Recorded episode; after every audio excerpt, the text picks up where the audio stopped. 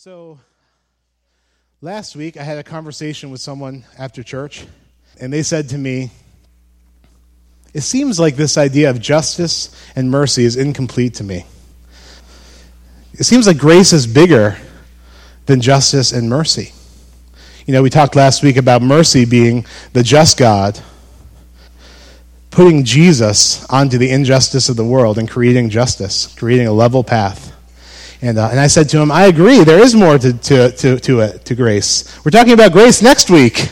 That's today. That's what we're doing right now. So we're going to see uh, this amazing gift. Grace, grace is such an amazing thing. And when the Holy Spirit gets a hold of your life and applies the truth of God's grace to your life, it is transformative. It's transformative. Grace grace is transformative. If, if, if justice and mercy, the mercy of God, is a glass filled up, so a picture of glass, and it's emptied out partially because of our sins and iniquities. Uh, mercy is filling the glass up so it's level. Grace is pouring water into the glass so it overflows. It is preposterous. It is extra on, lathered on, heaped upon us. Grace. So, yes, Mercy is a part of grace, but grace is bigger. When I was in seminary, and also when I was working for ordination, two different things, by the way. I had to go through seminary, which was great. I love that. And then the denomination that we're a part of has you go through a whole ordination process. Right, Corey? It's like two or three years. They get you really educated around here. It's a great denomination. I'm thankful for that. But in the course of that, whenever grace comes up, it seems like people have so many different things to say about it. It's easy to define mercy, but grace seems bigger. So there are like multiple answers that people give, and yes, they're all kind of true. It's a big concept. So we're going to look at grace in snapshots today. But what I want to say is mercy is the answer of God to the problem that we have of injustice and sin in our lives. Mercy is the answer that tells us how can we live with a God who is just when we are not just. When we sin, how do we live with a holy, righteous, just God? The answer is mercy. God's had mercy on us. He's covered our sins and iniquities through Jesus Christ. Grace. Grace, the bigger concept, if you will, the biggest nesting doll with all the little dolls inside of it. Grace is God's answer to the question of human brokenness. Grace is the answer to the question of human brokenness. Mercy is part of grace, but grace is bigger. To the persistently addicted Christian, did you know Christians could be persistently addicted to things? You know, we're not like magically transported into heaven when we become Christians. We have issues, right? Some of us are addicted to anger, literally. You, you lose it, and you, your brain releases uh, all kinds of happy chemicals. It feels great for about 0.1 seconds. We get addicted to that. We need happy chemicals. How do we get them? We get angry. We lose it. Uh, people are addicted to substances. People are addicted to other people, codependent people, right?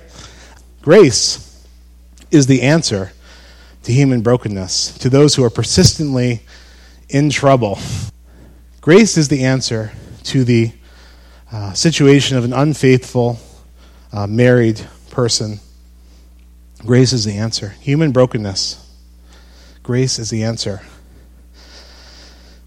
Grace is the answer to the unwed teenage mother carrying a child who they know the father is not going to be around.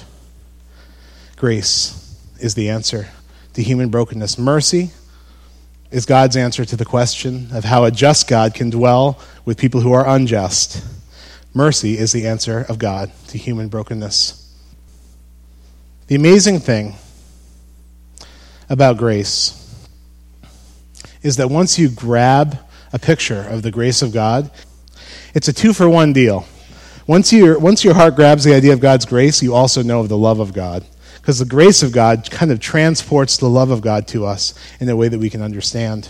The verses that come to mind for me, and I'm not going to put them up when we're talking about God's grace. I prayed about God, how do I convey this topic of grace in a way that is not sterile, that is not from an academic school? Grace is this, grace is fill in the blank. I can do that. But grace is fundamentally something we must experience. So I didn't want to get too much into that. I want you to experience this concept. You notice I haven't defined it yet, so that's part of the reason, right? I want you to take this into your heart so I'm going to give you some snapshots. What verses, God, should I use to talk about grace? In the first verse that God brought to mind is one of my favorites. Every pastor says that about every verse they turn to. Everyone knows that. Pastors just love the whole Bible. They should, right? 1 John 3 1, the first verse God gave me about grace. See what great love the Father has lavished on us, that we should be called children of God. And that is what we are. Lavished. Think about the man or woman who considers themselves a grill master. You know, you have your Ziploc bag, you marinate that chicken, keep it at the right temperature so it can take in all that goodness. You tenderize it, you like aerate it, you know, whatever it takes to, you inject it. It's all ready to go on the grill. And then at just the right moment, at just the right heat, the grill master takes that piece of meat and puts it on the grill, and they just stand there and baste that meat, right? That is as good of a picture as I can come up with of, gra- of grace. How great is the love the Father has lavished on us. It's lavish that we should be called the children of God. And that is what we are. Mercy is amazing. We had to talk about mercy to understand grace. But grace is extra on. Grace is lavished upon us. The second uh, verse that God brought to mind is from James, and it's, it's a teaching. I'm not going to go into what the teaching is.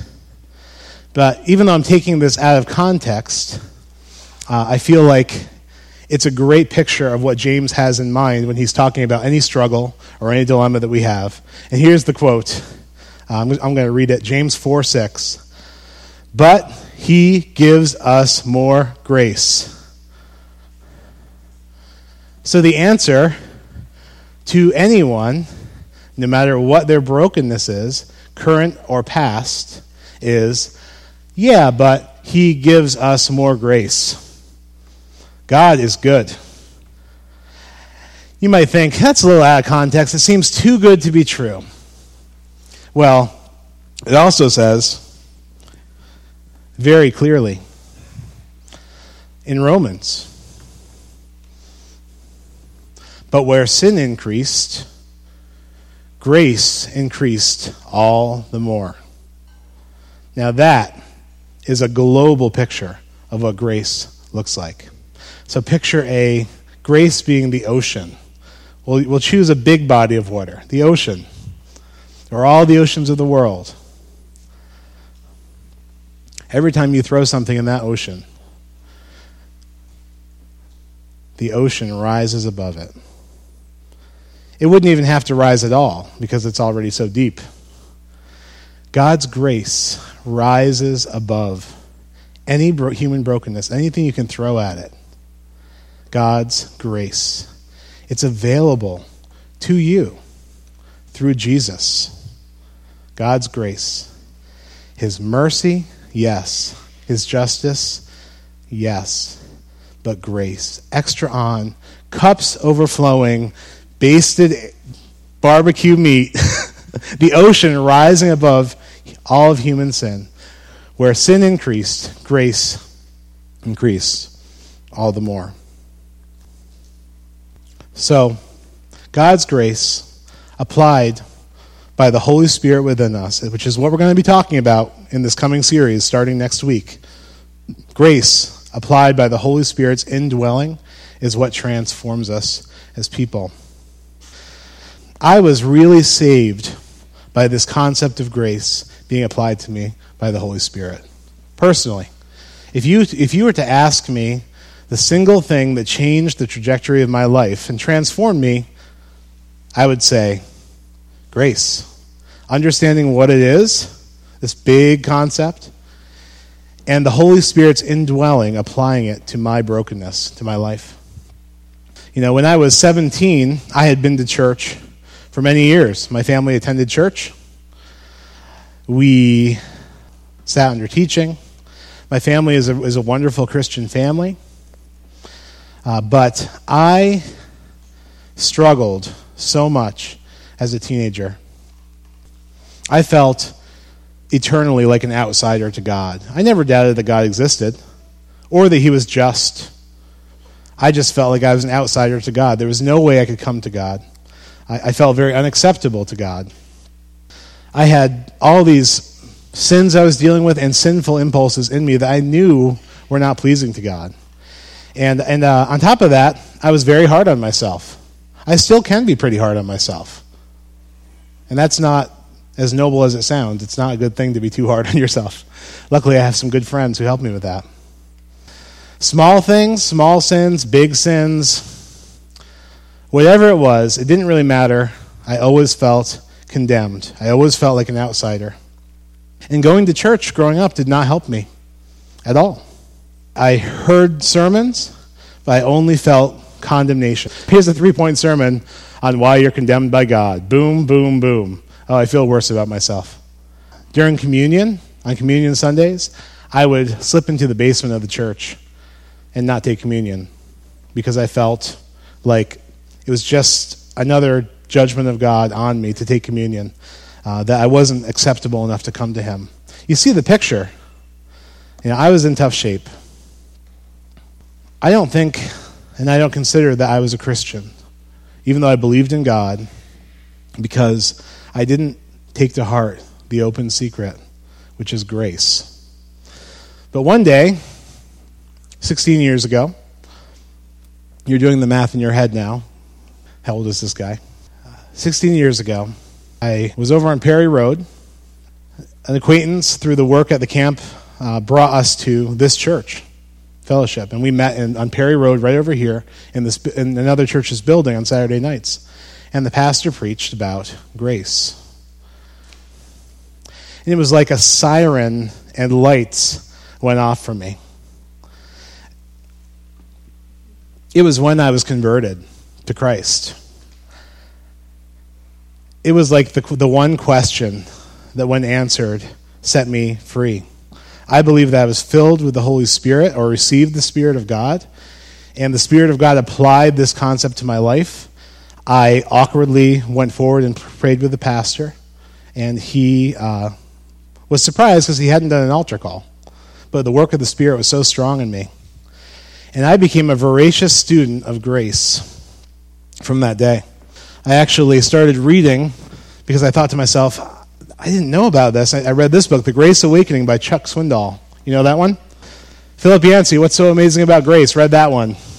This was one that a saint in the church, and now who he is with Christ, in Christ, in eternity. Greg Wynn knew how I was with myself. Remember Greg? And he said, yeah, you should really read this book, The Pressure's Off. You'd really like it. The pressure's off. Weary, can't get it right, struggling to make life work. There's a new way to live. It sounds good. Sounds good to me. This was the one concept that really transformed me. But one thing I've found is that it's not enough to receive grace upon your salvation, or even to read all these books about it every day. It's not going to help you. You need to apply this concept afresh every day by putting it in the center of your view and centering your life on it. Because it's so easy to lose this concept of grace as you walk about your life. And when you take your eyes off of Jesus, the author and perfecter of your faith, the one who says there's no condemnation because you're in me, in Jesus Christ, all of a sudden, when you take your eyes off Jesus, like Peter, who walked out in the water, and then sunk famously when he kept his eyes off of Jesus, when you take your eyes off of grace, you just begin to sink. Because the natural order for Christians and non Christians alike is sin and death. We're all moving towards sin and death like a gravitational pull, unless Jesus' Holy Spirit is pulling us away from sin and death. So, sin and death, sometimes it looks like people doing all kinds of evil things, and we call that just evil things, sins, whatever. But sometimes sin and death looks like religion. And what do we mean by religion? We mean trying harder to do better, to be a better person in your own strength apart from the grace of Jesus Christ. It means performing and thinking that if we perform enough, then we're worthy of grace, the grace God's given us. So you can either make it be all about you. I've done these wrong things. I'm condemned. God can't forgive me.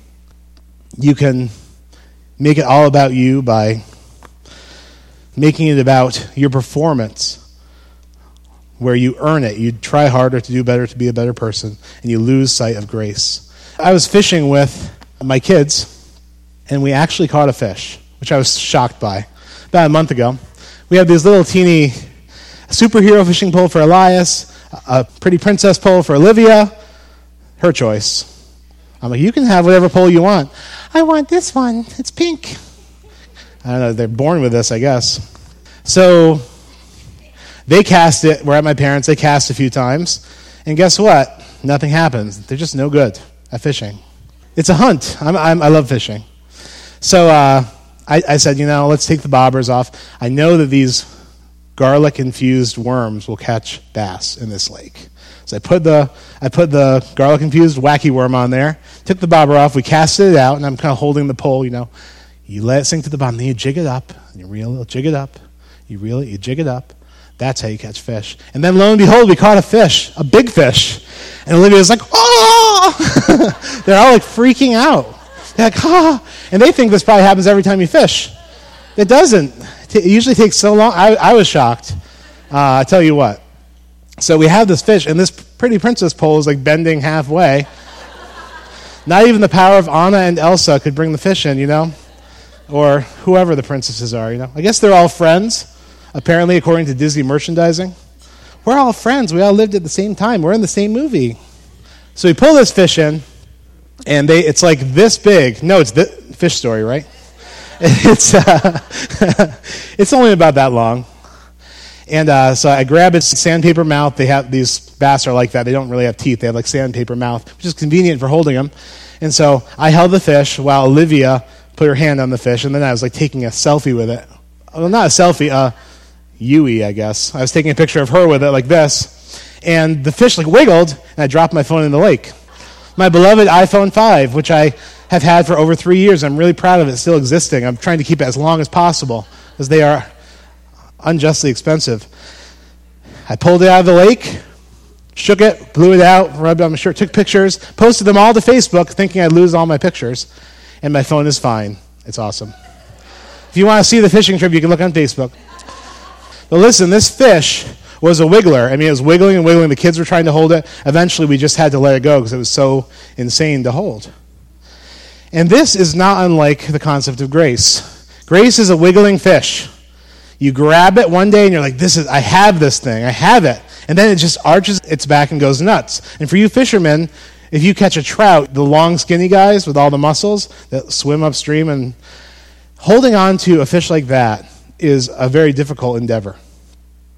But we really need to work to holding on grace because grace is like that. Grace is like a wiggling fish. The minute that you drop it, you begin trying to perform to earn God's favor subtly, or you begin sinning in big and small ways and just feeling crummy about yourself, keeping condemnation on yourself, moving away, ever away from keeping your eyes on Jesus who says, Your good deeds are like filthy rags. Keep your eyes on me. That's what Jesus says whenever you condemn yourself. So we either become religious or we become self condemning and participating in evil. We need to keep our eyes on grace. Grace, we need to hold on for dear life. The minute we say to God, We got this, we no longer need you, is the minute we drop that slippery fish. Before we know it, it's gone and we are performing or we are trying to earn. And for me, my personal personality is self condemnation. That's my favorite thing to do, being hard on myself. Very hard on myself. Um, but you know what God says to me in the Bible? He says, This is how you set your heart at rest in His presence whenever your heart condemns you. How do I do it? How do I set my heart at rest in your presence whenever my heart condemns me? Know this God is greater than your heart, and He knows everything. That's a Bible verse. I promise. Google it. Paul, when teaching about God's grace, felt the need to reinforce it often. He taught it, and then the churches, about five minutes later, walked away from it. Kind of like when Israel was set free from Egypt. We're free, let's cross, cross the Red Sea. And then about 10 minutes later, we want to go back to Egypt. We had really good bone broth there. We liked being in slavery. It's better than being in the desert wandering around. We just walk away from grace so quickly. So the Galatian church did this very thing. They received grace happily. And then Paul writes to them and says, I am astonished that you are so quickly deserting the one who called you to live in the grace of Christ. And they're turning to a different gospel, which, by the way, is no gospel at all. Evidently, some people are throwing you into confusion and are trying to pervert the gospel of Christ. But even if we or an angel from heaven should preach a gospel other than the one we preach to you, let them be under God's curse. Paul was very assertive about grace. He said, and you know, this word gospel means good news. You're turning to a different good news, which is not good news. You're turning to bad news when I have given you the good news. And even if me or someone else preaches a different message, reject it. Hold on to that slippery fish for dear life. Walk in it. This world and our very nature makes us turn from grace, but we have to stand firm. We have to stand firm in the grace. Every week when I mess up, and all of us mess up many times every week, even daily, I have to ask myself the question is this is it about me and my performance, or is it about grace? Is it about what Jesus did? And that brings us to the very heart of grace. This is the best definition. Grace means gift. Grace means all the resources of God brought to bear on you as a gift. Grace is God giving Himself for us. A gift. And it says in Ephesians, it's by grace you've been saved through faith. This is not from you, it's a gift of God, not by works, so no one can boast. It's all a gift. It was never earned, none of it. It's not of ourselves. It's a gift you received from before the day you knew Jesus until the day that you die and you're face to face with God. It will be by grace. By grace that you responded, by grace that you persist, and by grace that you are saved. That's it. Grace. Unmerited, gifted favor of God on us. Grace from God's perspective. And if you read the parables of the New Testament, I just say, figure out who God is and who we are in the parable and learn from it. Grace for God is like forgiving an enemy who hurt him deeply. Mercy. Satisfying his own justice with his very self through Jesus Christ. Isaiah 53. Mercy. Grace is like God forgiving the enemy who's hurt him so deeply and then inviting us all to his most precious family holiday celebrations, the most intimate setting of a family, even as we continue to turn from him day after day, but in thought, word, and deed. Grace is not only forgiveness, grace is the gift of God's very self. To be a part of the family of God, how great is the love that God has lavished on us, that we should be called the children of God. That's grace. Yeah, you hurt me. You continue to hurt me and turn away from me. But guess what? I want you there. I still want you there. All of you. Your brokenness is no match for me. Grace is so extravagant that the Apostle Paul actually had to do a disclaimer. He said, Some of you are talking about you should just sin it up because we've been given grace. And he's like, no, no, that's not a good way to, to walk. he had to give a disclaimer because people were like, it's really about God's work from first to last. I guess I'll do whatever the heck I want. And Paul's like, it's a great message, but, but you died to sin. Why would you live in it any longer? Why would you live in that way intentionally? You know? He makes a good point. It's so good he had to do a disclaimer. I, I, I am just as cynical as the next guy in terms of um, everything. I can be cynical. But I never want to become cynical about the grace of God, the gift of God. And I'm so devoted to this, I'm going to give you an acronym that is very kind of trendy in Christian circles. It's an excellent acronym God's riches at Christ's expense. That's grace. The riches of God lavished upon you at the expense of Jesus Christ, being forgiven and then being invited to the family meal.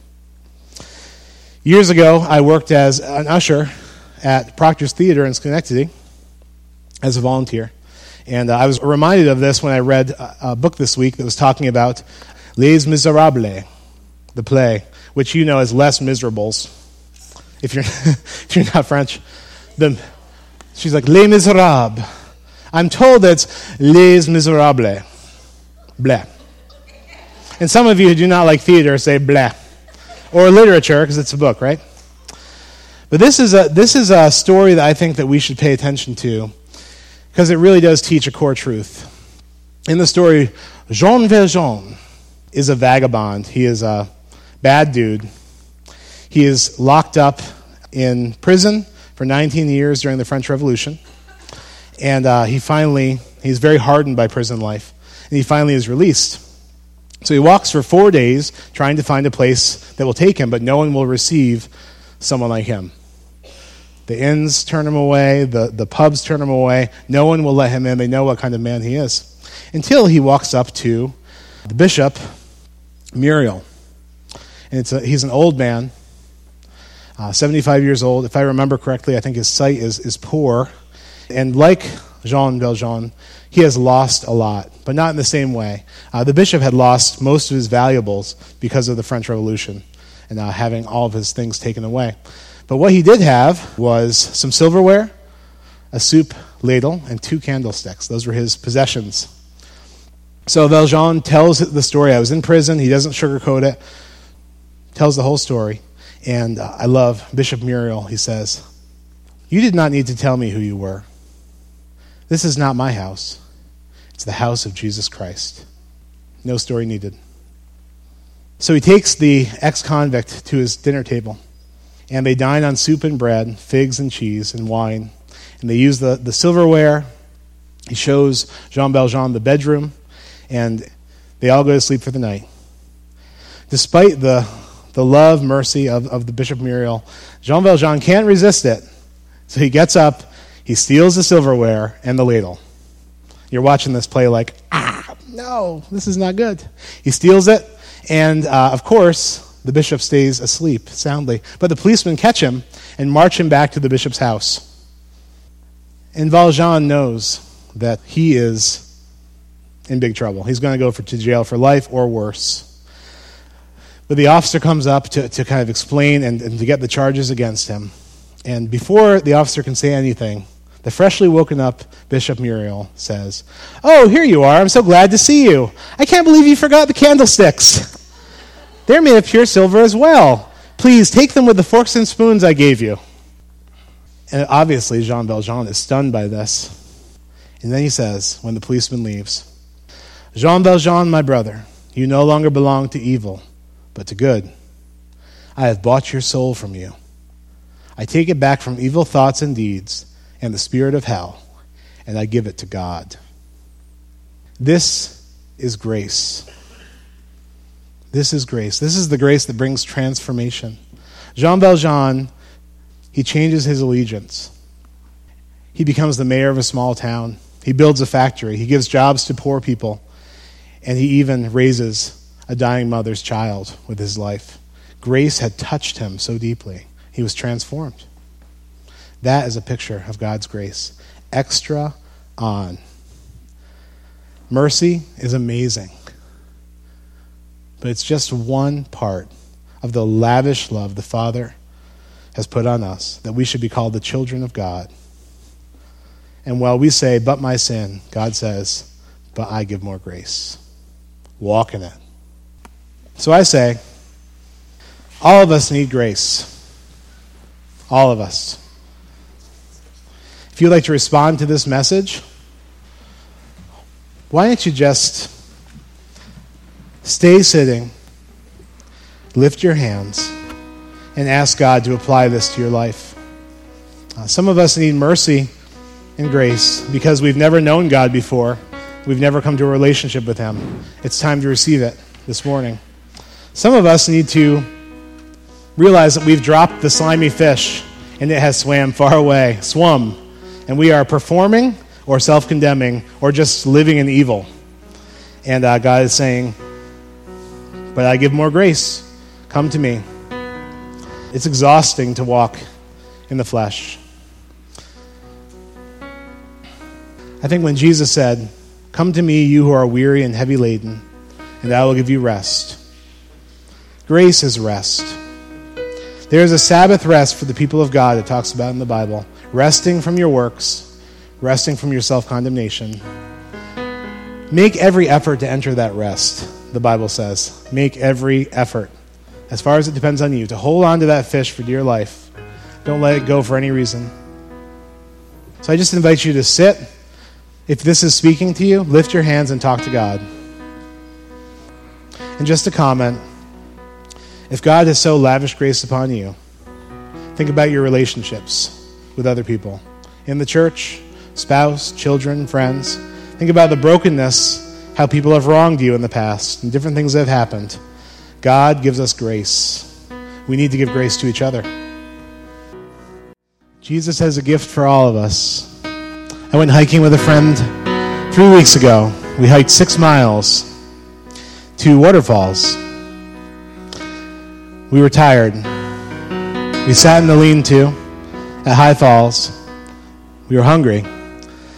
My friend made a big pot of couscous with red peppers, and it was amazing. Dried, dry, sun dried tomatoes, basil. It was delicious. And we both, it was a huge pot. We both ate like half of it. We were so full. It was so warm. And then got into our shorts and we sat underneath the waterfall and just rested for like two hours. And to me, that's a picture of grace, filled up and warmed by the love of God through Jesus Christ within and pouring out over you from above, surrendered to the goodness of God. Walk in it.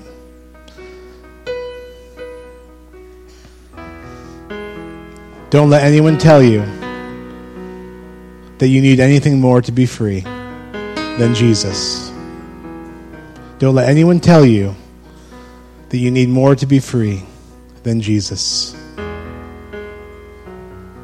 We thank you, Lord, for your love, for your grace. We feel it. We want to live into it and become the new creation that you've called us to be. In Jesus' name, amen. You are dismissed. Go and be the church.